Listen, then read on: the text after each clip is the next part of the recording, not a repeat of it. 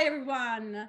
It's Paola Diana, and this is Unleashed, the Game Changers. Today is a special episode because it's a Zoom uh, special uh, setting. As you can see, uh, we are in lockdown here in London. We can't uh, meet anyone. So, unfortunately, I, I can't be close to my guest on the sofa of Unleashed, but we are connected on Zoom. And this is really precious because uh, she is amazing. And I hope you will love her as much as I love her. Our guest today is Samantha Renke. She's an actor, presenter, badass activist for disability. I really admire her and uh, I hope you will too as well. Thank you, Samantha, for being here with us today. Oh, it's absolute pleasure. And you know, I, I actually I actually got out of my pajamas today, especially for you. So I wore a I wore a very pretty dress. So not only are you helping my mental well-being, um, but I, I, I only did one hand this morning, painted one hand. So I hope you won't really notice. I, I ran out of time. Um, so I've made half. Honestly, I've made half an effort for you, but it's an absolute pleasure. I love your positive mindset. I, I tell you the truth, I'm like you. So when I, when we met, because we met uh, at this uh, talk show, um, Power of Women, and uh, and I, I heard you speaking and uh, and I thought oh my god I love her mindset because you remind me of mine you know? And um, and I, I, thought you know i really want to know more about her. So I, I, discovered that you're not an amazing human being but you're also a game changer in the way you're really changing the narrative about disability. So please let me know which are the worst biases that people have yes. with disability gosh, I mean, um, let's let's kind of paint the picture, so to speak. So I have a quite a rare genetic disorder called osteogenesis imperfecta, um, and that is more commonly known as brittle bone condition. So it means that I don't have a type one collagen. So we all know what collagen is. Some people get it pumped into their face, um, but we we naturally produce it in our body. We have all different types of collagen in our body, and people with my condition, we don't have type one. So what that means is our bones, our joints are very fragile, very brittle, very very bendy. I've got very bendy joints, uh, which can be a positive for some for some things. Um, but um, the it means that my bones can break very easily. So um, I've had around 200 broken bones in my life. I'm a full time 200. So I even broke when I was in my mother's womb. Um, I, I am a full time wheelchair user. Um, but obviously not having collagen because collagen is in your hair, it's in your eyes, it's in your skin, it's in your arteries. So there, there's a number of other complex needs um, that or, or, health health concerns that come with having brittle bones. But because your skeleton is eh, you know makes up such a big part of your your body, that's why uh, we we call it brittle bones. So I've always been a wheelchair user. Um, I've always kind of been very um, optimistic, even as a child. I didn't really understand when people would, you know, say, "Oh, it's such a shame." Um, God bless her. Um, you know, I, I don't really understand this negative. What, why are why are people looking at me differently? So I, you know, I've always had a quite an innate sense of self worth. Um, obviously, this is beautiful. You know, which I. Uh, because people say where does it come from? And to be honest there's obviously there's that nature nurture factor. I definitely think we all have it. Totally totally. But i do believe genuinely i'm i've always been quite a, a, a, a loud quite a sassy. Even as a child i was very sassy and very and i think that just became you know that was just me samantha uh, which has really helped particularly when you grow up with a disability because what you find is a lot of people won't necessarily approach you because people feel awkward and uncomfortable around disability and that's because we all have unconscious bias. We all get told things you know we grow up thinking that you know if you're disabled it must be a horrible thing. You know if someone has a car accident and they're in a wheelchair for six months you're not going to give them a round of applause. You're not going to tell them oh that's wonderful. You're going to go oh my goodness that's awful. You know so already society has a very negative attitude towards disability that that your life must be lesser than or not as equal than or it must be horrendous. And i think I think for me, um, you know, I'm not going to say that every day for me is a a picnic. I don't I don't always sit there and go, it's wonderful. You know, sometimes when it's that time of the month and I'm and I'm I'm swollen and you know my hair isn't going right and you know I feel a little bit overweight or whatever, my day isn't great. But but the, the point is not all my bad days are related to my impairment or related to having brittle bones. So there's something called the social model of disability, and that basically teaches us that um, I only become disabled by my by, by external factors. So I only become disabled when people stereotype me, when people talk to me like a child, when I get infantilized, or if I go somewhere and there isn't an accessible uh, uh, uh, toilet, or you know the restaurant is downstairs in the basement and they don't have a lift. so so I think that is one of the main the main um, kind of misconceptions about disability is that you know all uh, uh, that I, I sit there and I cry every night wanting to be able to walk well, actually, I mean, I live in, I, am actually visiting my mother at the moment in Lancashire, in, in the countryside, uh, because of COVID. It was just the, because I'm a high risk person, it was the uh, sensible option. But I normally live in central London. And it really makes me laugh because um, when people go, oh, wouldn't it be great if you could walk? And I'm like, well, not really, because that would mean that I would have to go on, a, on, a, on an underground tube, squashed next to pe- smelly people and you know um, have to do an hour's commute every day to work. Actually um, my disability allows me to work from home. I only get private taxis whenever i go because they're fully accessible. So um, there's actually a lot of positives that come out from from having a disability. No, no seriously i love that you always find the positive side in life and this is a lesson for all of us you know because i'm like you i tell you the truth i mm-hmm. i was born with the same you know strength and uh, um, and the same type of personality so uh, i'm the one always you know uh, showing people you know not uh, the negative side but the positive side mm. that the glass is you know um, uh, is, is not uh, half empty you know it's yeah. half full, as we say but I, what also uh, really impressed me and makes me think uh, is what you said about uh, the image that society has about yeah. disability. And it also reminds me a lot about the image that society has about women. As you know, yeah. I'm a strong feminist activist. I always been. Uh, but even me, when I was a child, when I was young, I was um, I was struggling with my you know body image, uh, with uh, you know I, I, was thinking I was too fat, stuff like that, because uh, the image of women was to be super skinny, uh, and I am not a super skinny person. And now I love myself and I eat and I do whatever I want, but I I struggle. So I would like to know if you had your journey as well. So if you went through struggle as well when you were younger, and then you realized uh, uh, that uh, uh we shouldn't suffer for what society, uh, you know, wants us to be. Oh, completely. I think you know my teenage years were tough I mean, my, my sadly, I lost my father in '96 when I was nine, and my family unit was was um, put into disarray after that. So, you know, my teenage years we it were, were really a struggle. I went from having a very uh, solid family. We were actually going to move to New Zealand. We had our house up for sale, and then my father passed away from a brain hemorrhage, and that left my mum a single mother. My mum's German, so she was in a foreign country with two children um, one of the one of whom had a disability. Um, so so I really struggled uh, in general just to just to just to, to, to cope with life at times.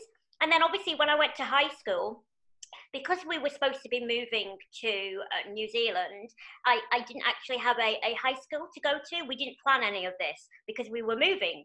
So when, when my father passed away, it was like, oh my goodness, we need to get Samantha a high school. Now I'm 34 now, um, and and when I was looking to go to high school, um, that was not when the law was um, in, in the favour of disabled people. So we we didn't have the Equality Act, which we have now. So the, so what that meant was the school that I wanted to go to, where all my friends were going to, where my sister was at, it wasn't accessible, and they didn't have to by law adapt the school. So I had to go to a very different school. I didn't know anyone. My sister wasn't there. My father had just died. You know, my mother was struggling. It was a tough time. And then, and then, I, and then I was the girl in the wheelchair. You know, uh, you know. So that for me, I really all of a sudden hated myself because people started going, "Oh, Samantha, you know, not the girl that was funny, not the girl with the blonde hair, the girl in the wheelchair." You know, yeah. and that was that was a game changer for me, and that really made me feel like I wasn't I wasn't someone who should should be happy. I wasn't someone that was worth having uh, friends. I, I, I, you know, it was a really dark time for me. Um, so that was tough. And and do you know what got me through? I really like fashion. I really like makeup. And I remember, I'll tell you a story actually. Um, I was about 17 and I was shopping with my, my mother and my sister.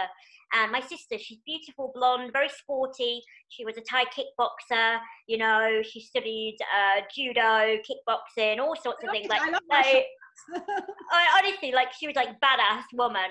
But God bless her, and she won't mind me saying this to you. She was really, really rubbish at dressing like honestly, like like I don't know. She'd come down the stairs sometimes. I'm like, what what are you wearing? Anyway, um, I was the opposite.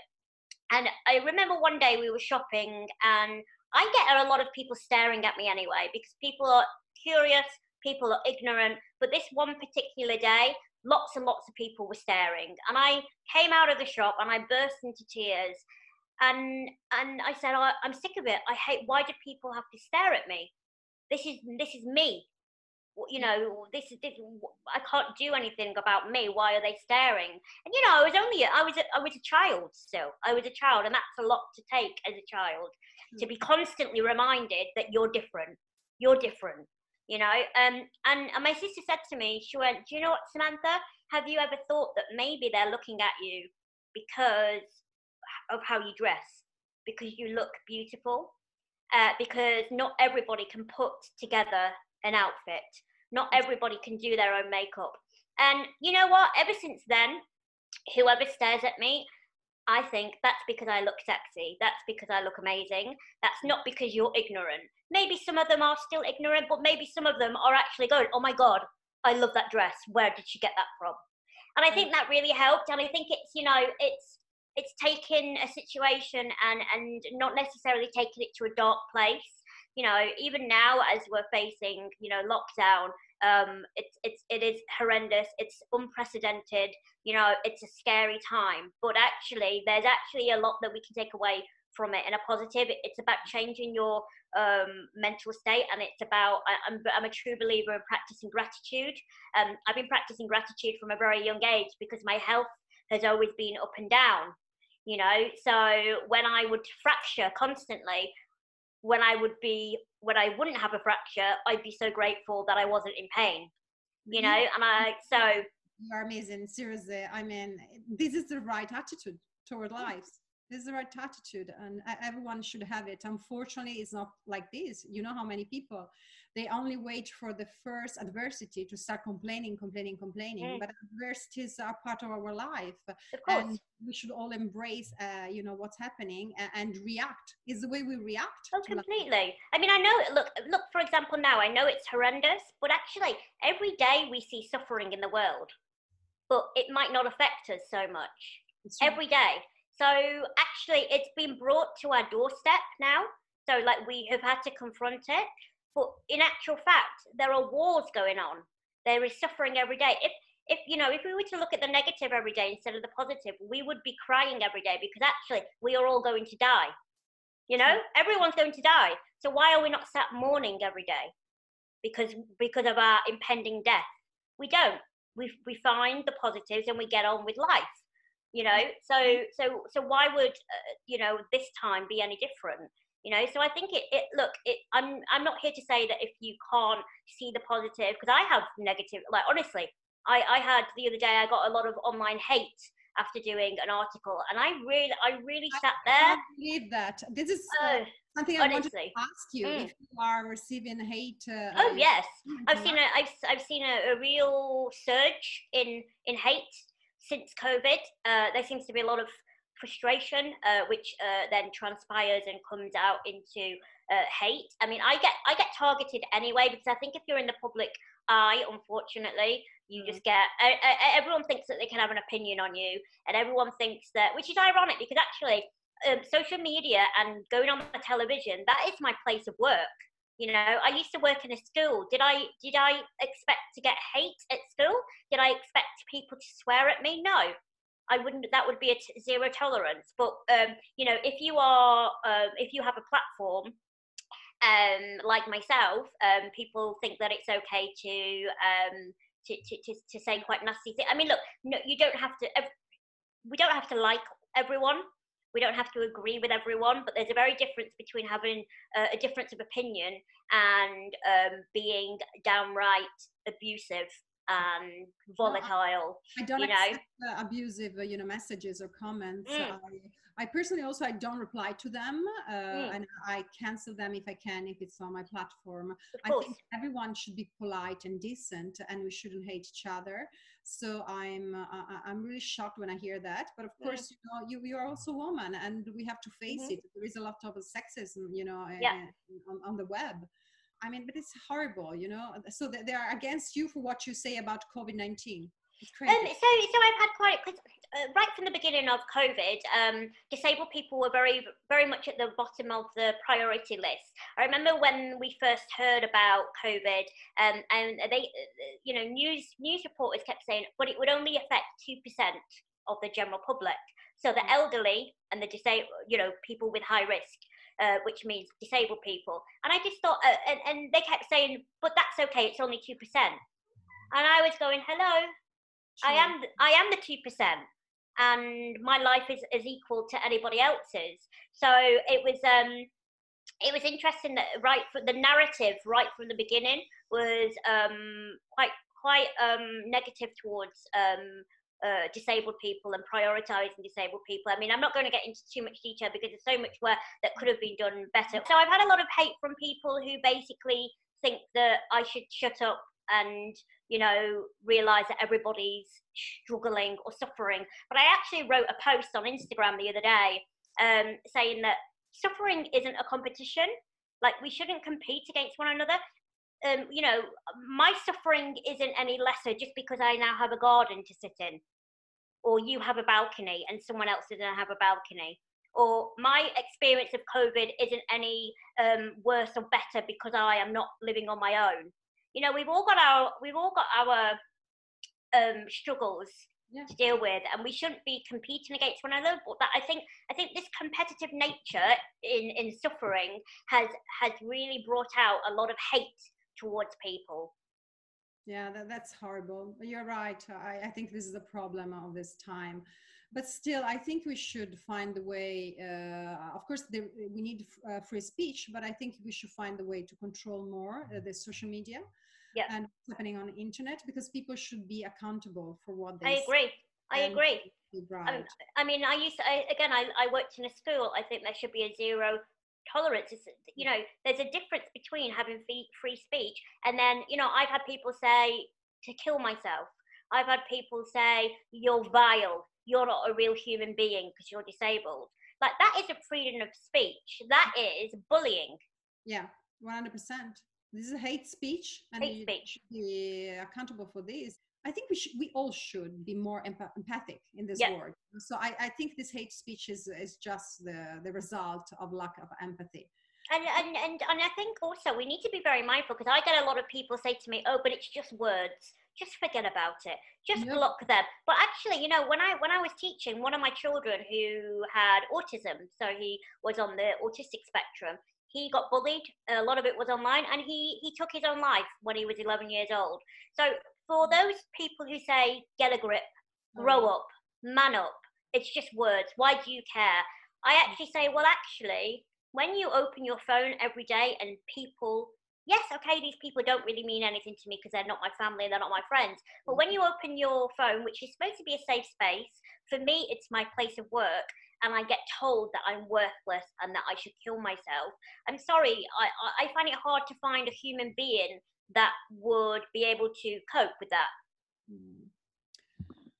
Uh, yeah, I can't even, you know, imagine the miserable lives these people might have because I think yep. they just live in, you know, misery to be so hateful. Totally. And, yeah. So I actually feel pity for them, but definitely I, I, I hope you will continue to be as strong as you are because uh, you are just amazing. Seriously, I loved you since the first time I, I, I, heard your your words coming outside your, your mouth, and I was like, wow. That's because I was drunk that night a little bit. I think I was too actually. They were keeping they kept giving us drinks. Yeah, and I'm not used to drink, so yeah, I, I understand that. But let's talk about something a little bit yeah. Fun. Um, so I know that you love to dress up uh, and you have uh, really gorgeous and sassy girlfriends uh, and you like to go to the club. Let me know something more about the way you you enjoy life uh, at, at, the fullest. So what you do usually. Wow. Well, you... COVID, not during the COVID crisis. Gosh, gosh. Do you know what? It's really funny because I, I'm 34 now and I moved to London eight years ago, so 2012. And I, I, I kind of came from teaching. Um, I came from, you know, not being very independent to all of a sudden I quit my job and I moved 200 miles away on my own to London. So that was really crazy. Um, brave, I suppose, crazy. It's, uh, it, but I was 27, and I up until that point, I I've been such a good girl. I had quite a codependent relationship with my mother. Um, you know, we were best friends, but we, it, it, it was sometimes unhealthy um, because I felt like I wasn't living the life I wanted to because um, I always kind of had to be there for my mother. And yeah, you wanted to be free and uh, yeah. Uh, so the first the first few years, the first three years in London, I don't even remember much of it because I was partying hard, really hard. Just going to going to clubs. I used to work at the Box in Soho, which is like a sex club. Not doing anything, just dressing wow, up. I know the Box. Yeah, just just just dressing up like beautifully. I, mean, I think beautifully. Um, you know, I, I, I kind of have a lot of gay friends, a lot of trans friends, um, which really opened up my my world. I think you know, I think definitely when you are a minority group, it's so beautiful getting to know other minority groups because there's so much um, that we have in common, and it can feel like we we really support one another. So my yeah, the first three years was me just being like, oh my goodness, I'm in London, I'm free, I'm gonna go crazy and and I loved it, and I loved every minute of it. I kind of, you know, I I genuinely think everybody, no matter your circumstance, you need to have a few crazy years because you don't want to get, you know, to your fifties and be like, oh my god, I didn't do anything. But now, if I'm honest, I love being at home. I love, I, you know, I love my work. My work can be quite demanding um, and it's very you know there's a lot of talking there's a lot of interaction and even though i love people um, I, I love my own time. I think this is why i'm doing quite well in lockdown because i love my own thoughts. I do a lot of writing i do a lot of reading. I get very creative when i'm just sat looking out of the window you know? So um, the, I've got a beautiful little flat, adapted apartment in in central London. I've got my cat uh, who's a, a, Sphynx cat. You know the naked, you know the ones with no fur. Yeah, yeah. oh my god, she's like my baby.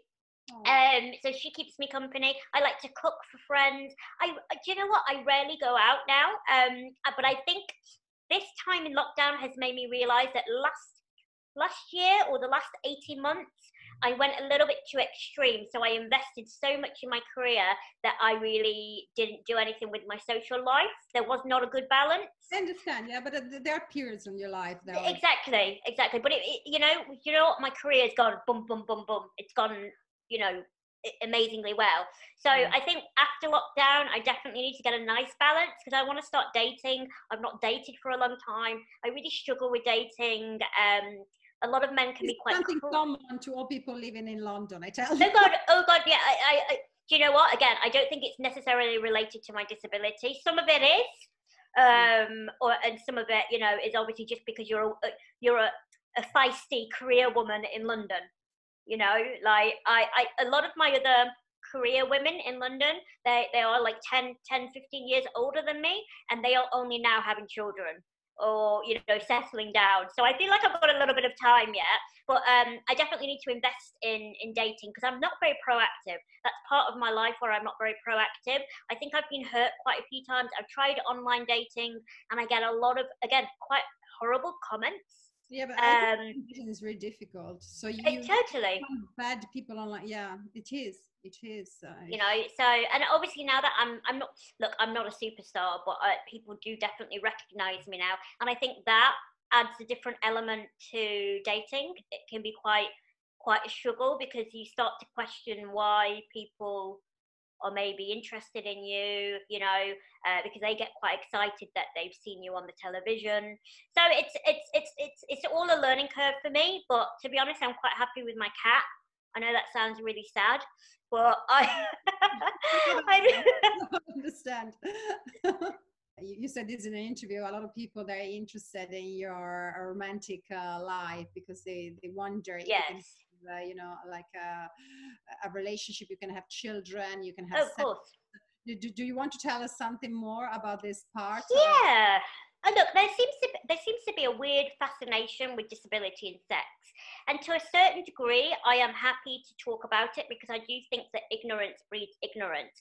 But there is a fine line between, like, I would never go up to you and say, "Well, what's your favorite sexual position?"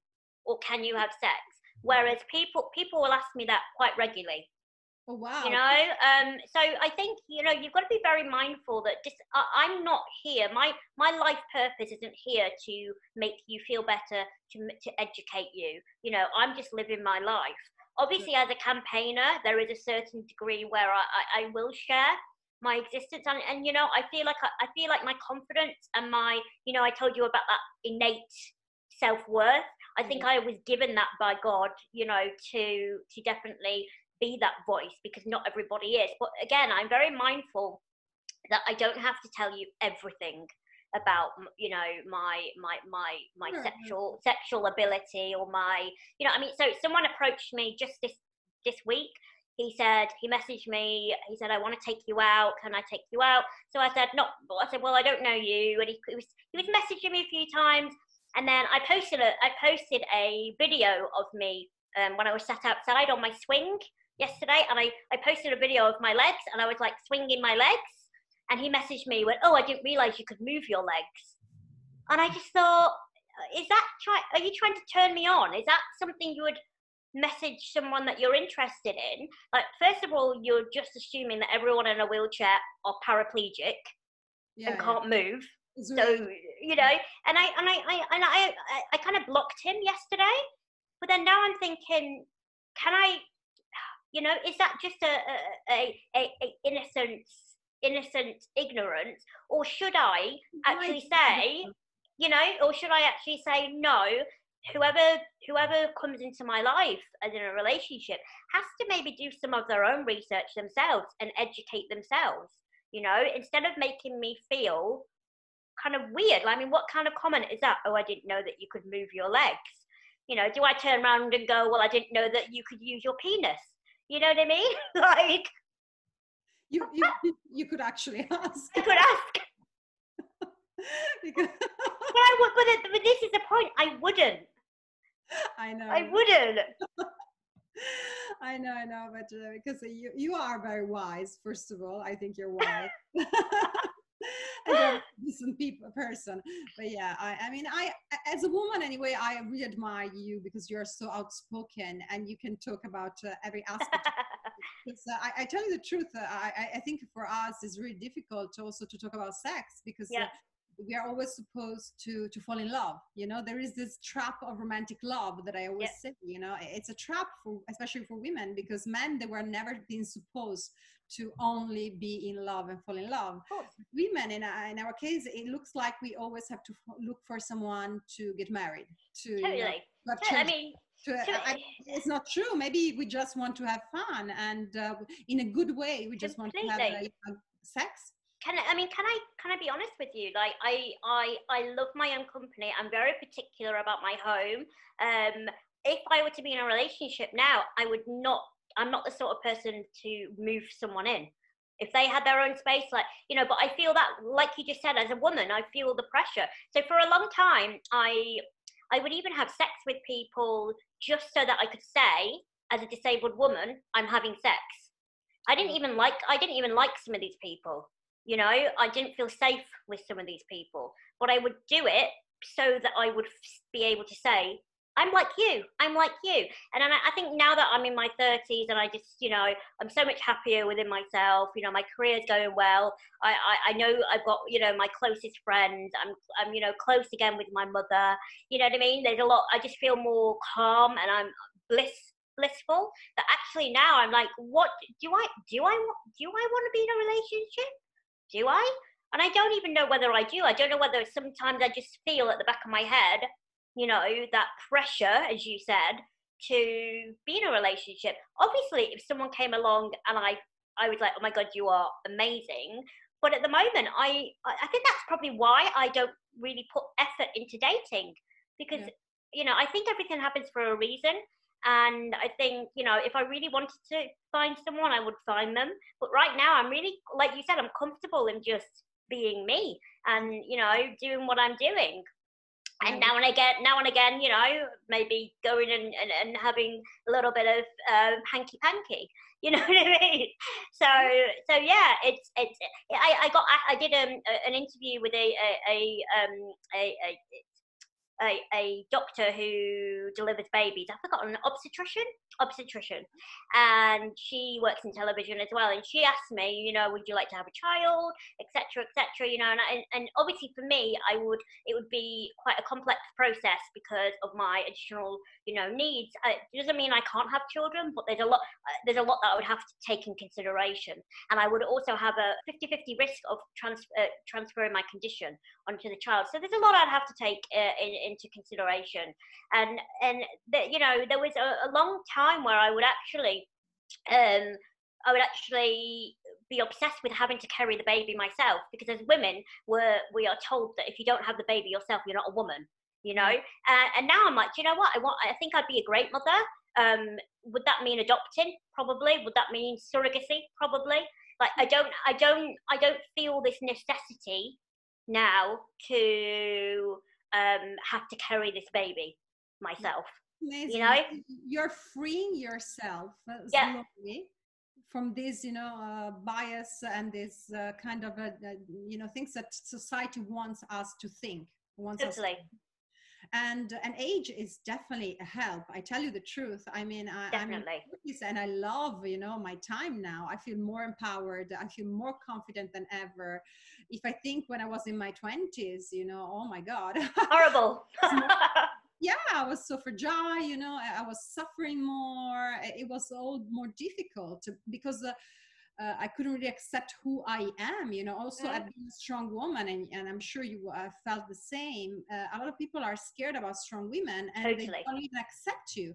So you shouldn't be so strong. You shouldn't be so bold when, when you talk. You know, or loud, loud yeah, they call oh it. God, they tell you you're bossy, you're loud, you know, everything. But I actually, I take it as a compliment now. Mm. I think, you know, I'm actually happy to be born with my you know uh, personality and character. And i think you should be as well because yours is just you know amazing. And uh, no it, it's really great. So I'm, I'm sure you have a lot of good friends because with this type of uh, you know personality i'm sure you have. And, and you can also have good friends without seeing them all the oh, time. oh, totally. I mean my father he told me um, you know that you can count your friends on on one hand and I didn't really understand that up until a few years ago. And it's true. You know, um, I when I moved to London, I felt like I needed to because I didn't know anyone. I befriended everyone, and that got me into dangerous situations because I befriended very toxic people, people that took advantage of me, people that stole money from me, people that you know took advantage of my good nature. But that was because I was obsessed with, and I think when you're, you know, this is quite my my experience is quite extreme, but I think when you are in your 20s, you think that your worth is related to how many friends you've got or how many mm-hmm. people like you. So I definitely, when I moved to London, that that was me. But now, you know, um, I am I'm so much more chilled, and there are people that I care about. You know, and if it, it's funny because there's been a few people again on social media trying to approach me, and I've been very direct with them. I'm like, look, I don't think I don't think we would be good friends. I've got enough friends, you know, and and thank you, you know, for reaching out. But I don't have the time uh, to to kind of give you what you need. And a few people have kind of taken quite adversely to that, you know. But I think you have to be direct. Yeah. You know, what what is the point of spending hours and hours kind of making small talk with someone that doesn't really bring much to your life? Doesn't mean you have to be horrible to them but you know i don't i don't really need anyone else in my life now you know i've got my core group um I've got I, with my work i work in different environments all the time i am meeting people all the time so it's very yeah i don't think people I, think people don't really like when you're direct and i'm becoming much more direct um, with with with how I am with people. Gift to be direct, and I, I think it's a gift, and not all everyone has it, unfortunately. And I actually uh, I'm skeptical uh, when I meet people who I I can see they have a different agenda, but they're totally. not direct. And, and so I think they're very dangerous. They can be very dangerous. So I, I really don't like them. I much more prefer someone who is strong enough to tell me face to face what's mm. wrong you know uh, if uh, they don't like something I, I, really admire that and I appreciate it so no well done you well done you Susie.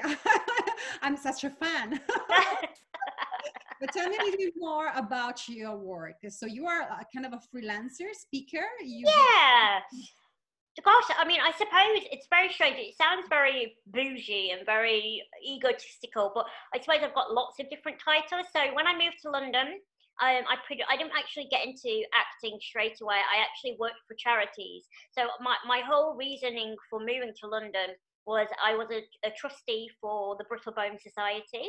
Um, and and uh, I, I loved it. I loved being a trustee. I loved that involvement. So I wanted to, and obviously as a trustee, you don't get paid; it's voluntary. So I wanted to get a paid paid job in in the charity sector. So I moved to London. I started volunteering at Action for Children. Um, I was then applying for a number of jobs, but I think because I used to be a teacher and I wanted to then change my career quite late on in my life, I wasn't really getting anywhere with my job interviews, and it was becoming quite um, worrying. Um, I, I, fortunately had some savings, so I was I was quickly going through my savings. Um, and then I went to a house party. I went to a house party, and there was about 40 gay men there. I was the only woman. Of course, you do. Um, and a lot of the people there worked in television. And one of the hosts, who is called Max Barber, who is a director and producer, he approached me and said, um, "I've got a concept you know, do you, do you, no, he first said to me, have you, do, have you done acting? And I said, yes, as a child, I loved it. As a child, I was like really, one of them really annoying, you know, like really like, ah, children. I, and, I did acting as well when I was in high school. perfect. Um, and, and, um, anyway, to cut a, short, a story short, um, we ended up doing a film together. It was supposed to be a very short indie film um, called Little Devil. You can watch it on Amazon. It's not for the faint-hearted. It's very out there. And uh, you know, I won Best Actress in the LA Diversity Film Festival. The film, you know, the film won a few awards, and then I got an agent. Um, and then, as they say, the rest is history. However, I noticed very quickly that there was not enough disabled actors, and there was not any, or hardly any opportunities, mm. and that annoyed me. So what I thought was, given my charity know-how and my affiliation with a number of charities, um, I actually started um, kind of speaking on the behalf of, other disabled people. And it was purely, to be honest, it was like my activism came out of selfish reasons. Um, you know, I wanted to become an actor. Um, I wanted to be making money. I wanted to be able to live on more than one you know, tin of baked beans a week. So I, I started uh, my activism for me. And then as I grew, I realized that my voice can really impact other people. So I started working for the charity Scope, you know, um, uh, and they gave me a lot of media training. If, if you know, Sky News or ITV News needed a disability um, correspondent or something, you know, I would go along. So I basically I said yes to everything. I think that's part of my success. Um, I just went, yep, yep, yep, yep, yep, yep. Um, and I, you know, should all do. You're right. Yeah. Yes. So yes, and then I figured out how to do it when I was there. It's scary, um, you know, but uh, it definitely helped. And even my writing, you know, my I, I write for the Metro, I write for PosAbility magazine. I, I remember being at high school and my teacher said to to me, "Oh, Samantha, your writing is horrible. Your right, your spelling and your grammar is horrible." I used to be so embarrassed, and now now I've got two regular columns, you know, and and that came about because I remember I had quite a bad fall uh, I, I broke, I fell off the toilet as you do, and I broke my skull and I broke my collarbone. Um, and I, I actually had a drink that night, so it's probably the drink. I'm um, not normally that clumsy. Um, and um, so I was, I was kind of in bed for eight weeks. uh, and I started to write, and then I started to send my writing uh, to people and say, "Hello, do you, do you want my writing?" And and now now you know I, I have some writing. Uh, uh such a great story. This is such a great story. You see, from from something bad, like but be, being drunk and falling off a toilet. but actually, you you found something good because you are proactive, and and you had a new idea. and you challenge yourself and you just tried you know i always say you know to everyone just ask try. Yeah. at least they would say no but nothing worse can happen to you. But completely. they're, they're, scared to, to try but you're not scared to change and you're not scared to, to try new things. That's look great. i would say i would say um, i didn't have you know even though that that sounds really idealistic i didn't have any children i didn't have any pets i didn't have any loans or, or I wasn't in debt. I had savings. So I think um, from that respect, I could say yes to a lot of things and invest in a lot of things. Because right in the beginning, for the first few years of my career, I did a lot for no money. And I think one of my greatest achievements is knowing my worth. Now I know my worth you know and i think that's really important. Yes if you're passionate about something you should do it for free because you love doing it and you you know you get you get something out of it. But i think a lot of people expect disabled people in particular to work for free because they feel like they're giving you an opportunity you know because you don't get any opportunity. So one of my biggest messages when i do a lot of my inspirational talks or keynote speaking at a number of events or schools or you know conferences what i say is you need to know your worth. And that when i when i put a price tag on my head for for what i deliver um you know that it was it was worrying because you start to think oh if you ask for money or if you put a price tag on your you know who you are um people will just go for someone else and you won't get anything. But actually i found the opposite. You know people respect you more when you say if you want me yeah. this is this is what i come this is what i come for.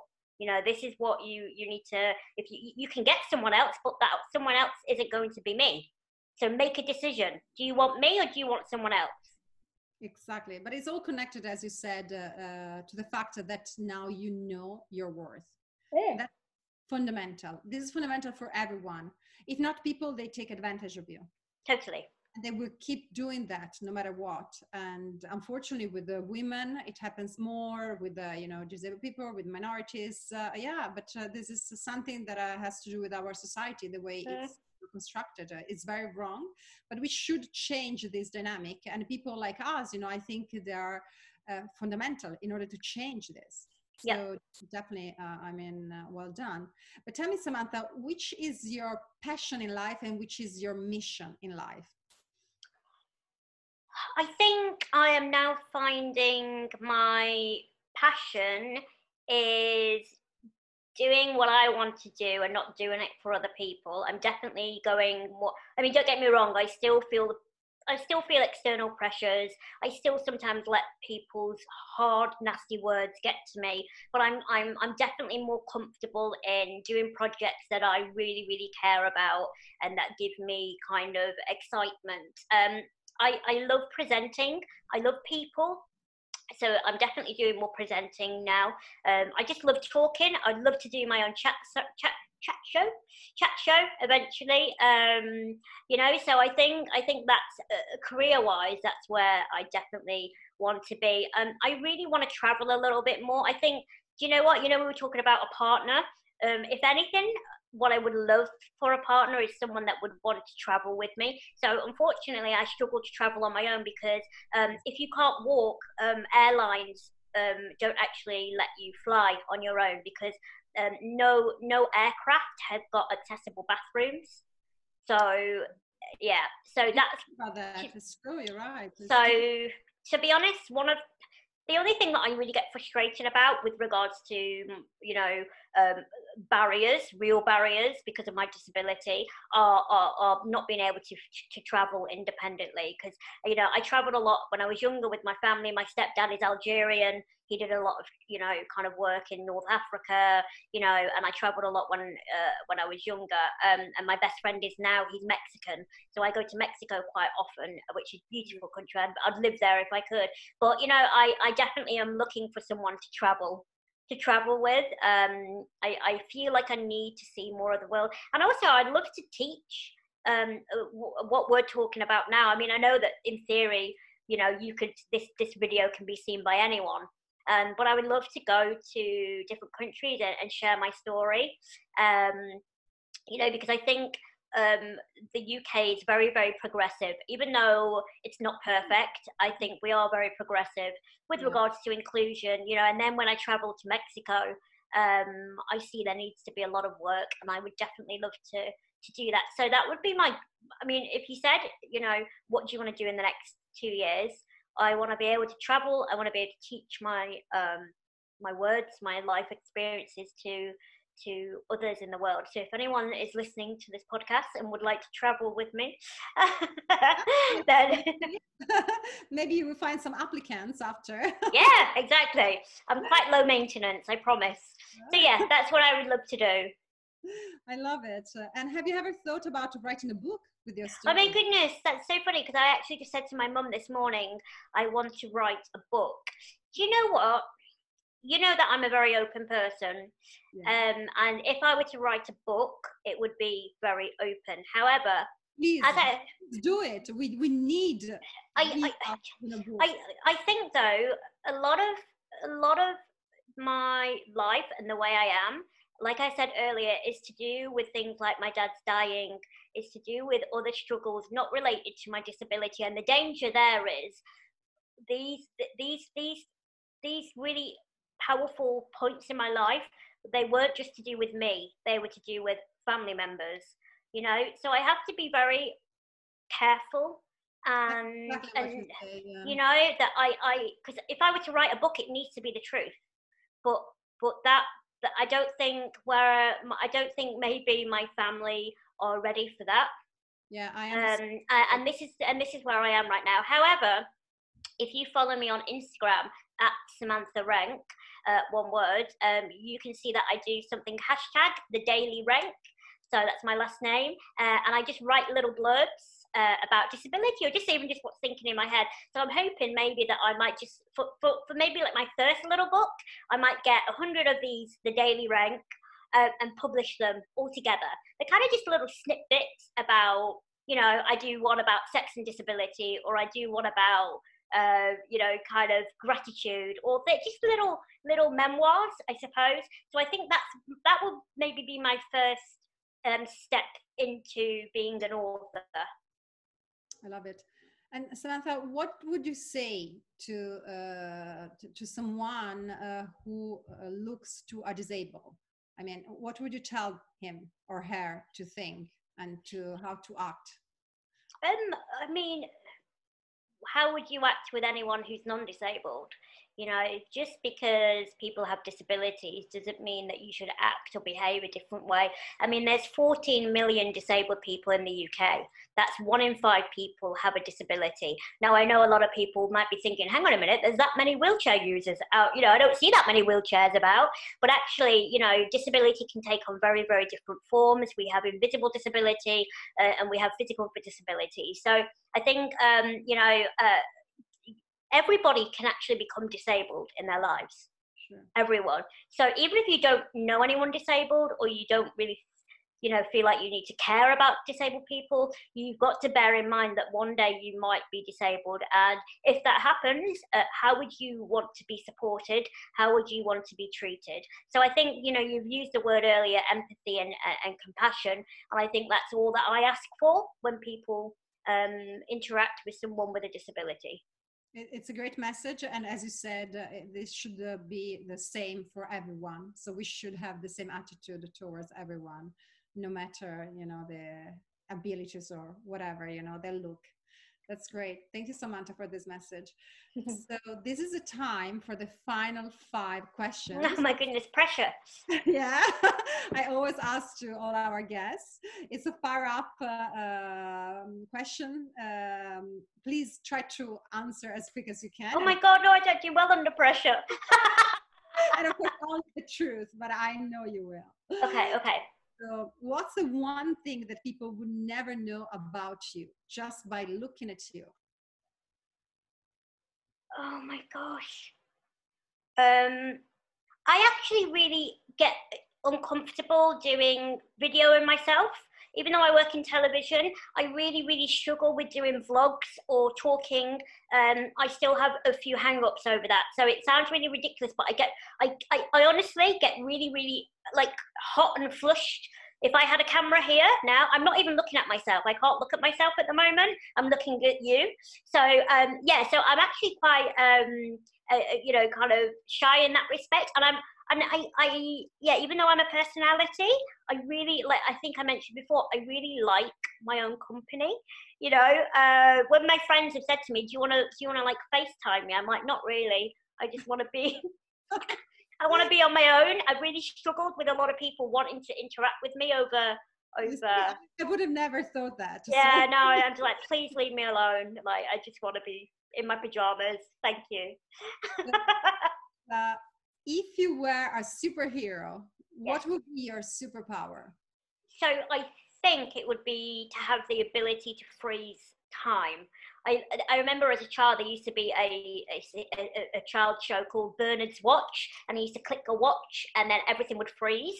I think that would be really cool, particularly like if you've got an exam, you could like just have a little bit extra time, or you could like sneak sneak up on people. I'm really quite nosy. I love looking in people's homes. I love interior design, so I love just to be able to like sneak into people's houses. that sounds really bad, doesn't it? But anyway, yeah, I'm really nosy. it's a good power. So, what is your uh, your spirit animal? Well, right now it's my cat. To be honest, Lola. Um, I think. Do you know? I, I. Do you know what? I am learning more and more. I'm learning a lot from animals. Um, I think when I got my cat, she taught me that I was more capable um, because I, you know, I said that I would love to have a child, and a few people have made a comment to me saying, "Well, how would you, how would you cope with a child?" And I think getting a cat, and I know a, a cat isn't the same as having a child, but um, you know, I don't know, like a sphynx cat, you actually need to put them in the bath every week. You need to clean their face every day because they have no hair. You know, they, they, they need a bit more attention. But even things like putting their food on the floor, because I can't reach the floor or reach the litter tray, I've had to I've had to I've had to work around how to how to how to look after her. So I think I'm I'm learning so much from animals and the and the love that they give, and they can be very um, uh, empathic and they can really help with your mental well-being. So I I, I genuinely just love. I always have loved animals. My dad was a jockey. My dad used to uh, ride horses professionally. So I've grown up, uh, you know, just being surrounded by animals. So I would I would quite you know the first question you asked yeah. I would happily now go and buy a little house somewhere, have a lot of cats or animals, and not see anyone. I genuinely would. Like honestly, I'd be I'd be very happy. I'd be sounds really like, happy. Sounds like a good plan, I tell you. so this is the first question. What have you learned from your past relationship? With with men or just in general? You can choose it can be a romantic relationship or with a friend you you can choose i think don't try and change people because that never works um i think we can sometimes um uh, you know, kind of try and shape other people because we think that we're, you know, uh, making them a better person. But um, there's an expression you can lead a horse to water, but you can't make them drink. And I think that's really powerful. You should never try and change somebody. So I think that, and also um, don't compromise. Don't compromise your. Obviously, relationships, and you know, you need to compromise to a certain degree. But I think, I think, don't compromise things that are really you are really passionate about or that makes you you. You know, um, I think there can be a lot of pressure um, from like me, my my girlfriends when I was living, uh, you know, in Lancashire um, I when I moved to London, they they probably weren't as supportive as I'd I'd hoped. They didn't really come to visit me, and I think they were really shocked that I just left because we were really gr- a, a strong group of girlfriends, and I just left and I went to London for my own life and my own freedom. And I think um, they were shocked. So I think you know, um, don't you know, if you want to do something, do it. Do it for you. I love it. I love this message. And the final question, Samantha what is the meaning of life? you know what? Live in it. Live, live, live. You know, the hardest thing in this world is to live. And um, it's easier said than done because we are humans and human nature always always focuses on you know the negative or what we don't have or what we haven't achieved when actually you know there's so much to be grateful for. I know i keep putting this word out there but you know if you if you don't practice gratitude if you don't have a gratitude journal if you don't know what gratitude is um, i definitely think that you need to um, um, kind of investigate that. Um, i think losing a, a, a parent very young has taught me that life is fragile and um, although I forget, you know, I'm a human being, and sometimes I get wrapped up in in in the busyness of, of, of life, and I forget to, to appreciate what I have. Um, I think we're all guilty of that. But you know, life is life is for living, so to bloody live it. Bloody live it. Thank you, Samantha, for your message. It's great. You are amazing. Keep doing what you're doing. I will. And I hope uh, you will come here in the real sofa. Yes, because I'm already looking at your interior. I love, I love your house already. I'm going to move in. it's done. It's done. And I have a beautiful cat as well. So. it's a deal. When with this uh, oh. crisis uh, will uh, will will end, we will meet in person again. And thank you for your wisdom. Thank you for your time. And see you soon. Thank you for having me, and uh, my love to everyone who's who's who's been listening. Yeah, thank you. Thank you for watching Unleash the Game Changers. I hope you love Samantha Renke as much as I love her, and I hope you learned something today. Please share with all your friends uh, via all your social media. Leave a comment and let me know what do you think and who do you think I might interview the next time. And don't forget to subscribe. Bye.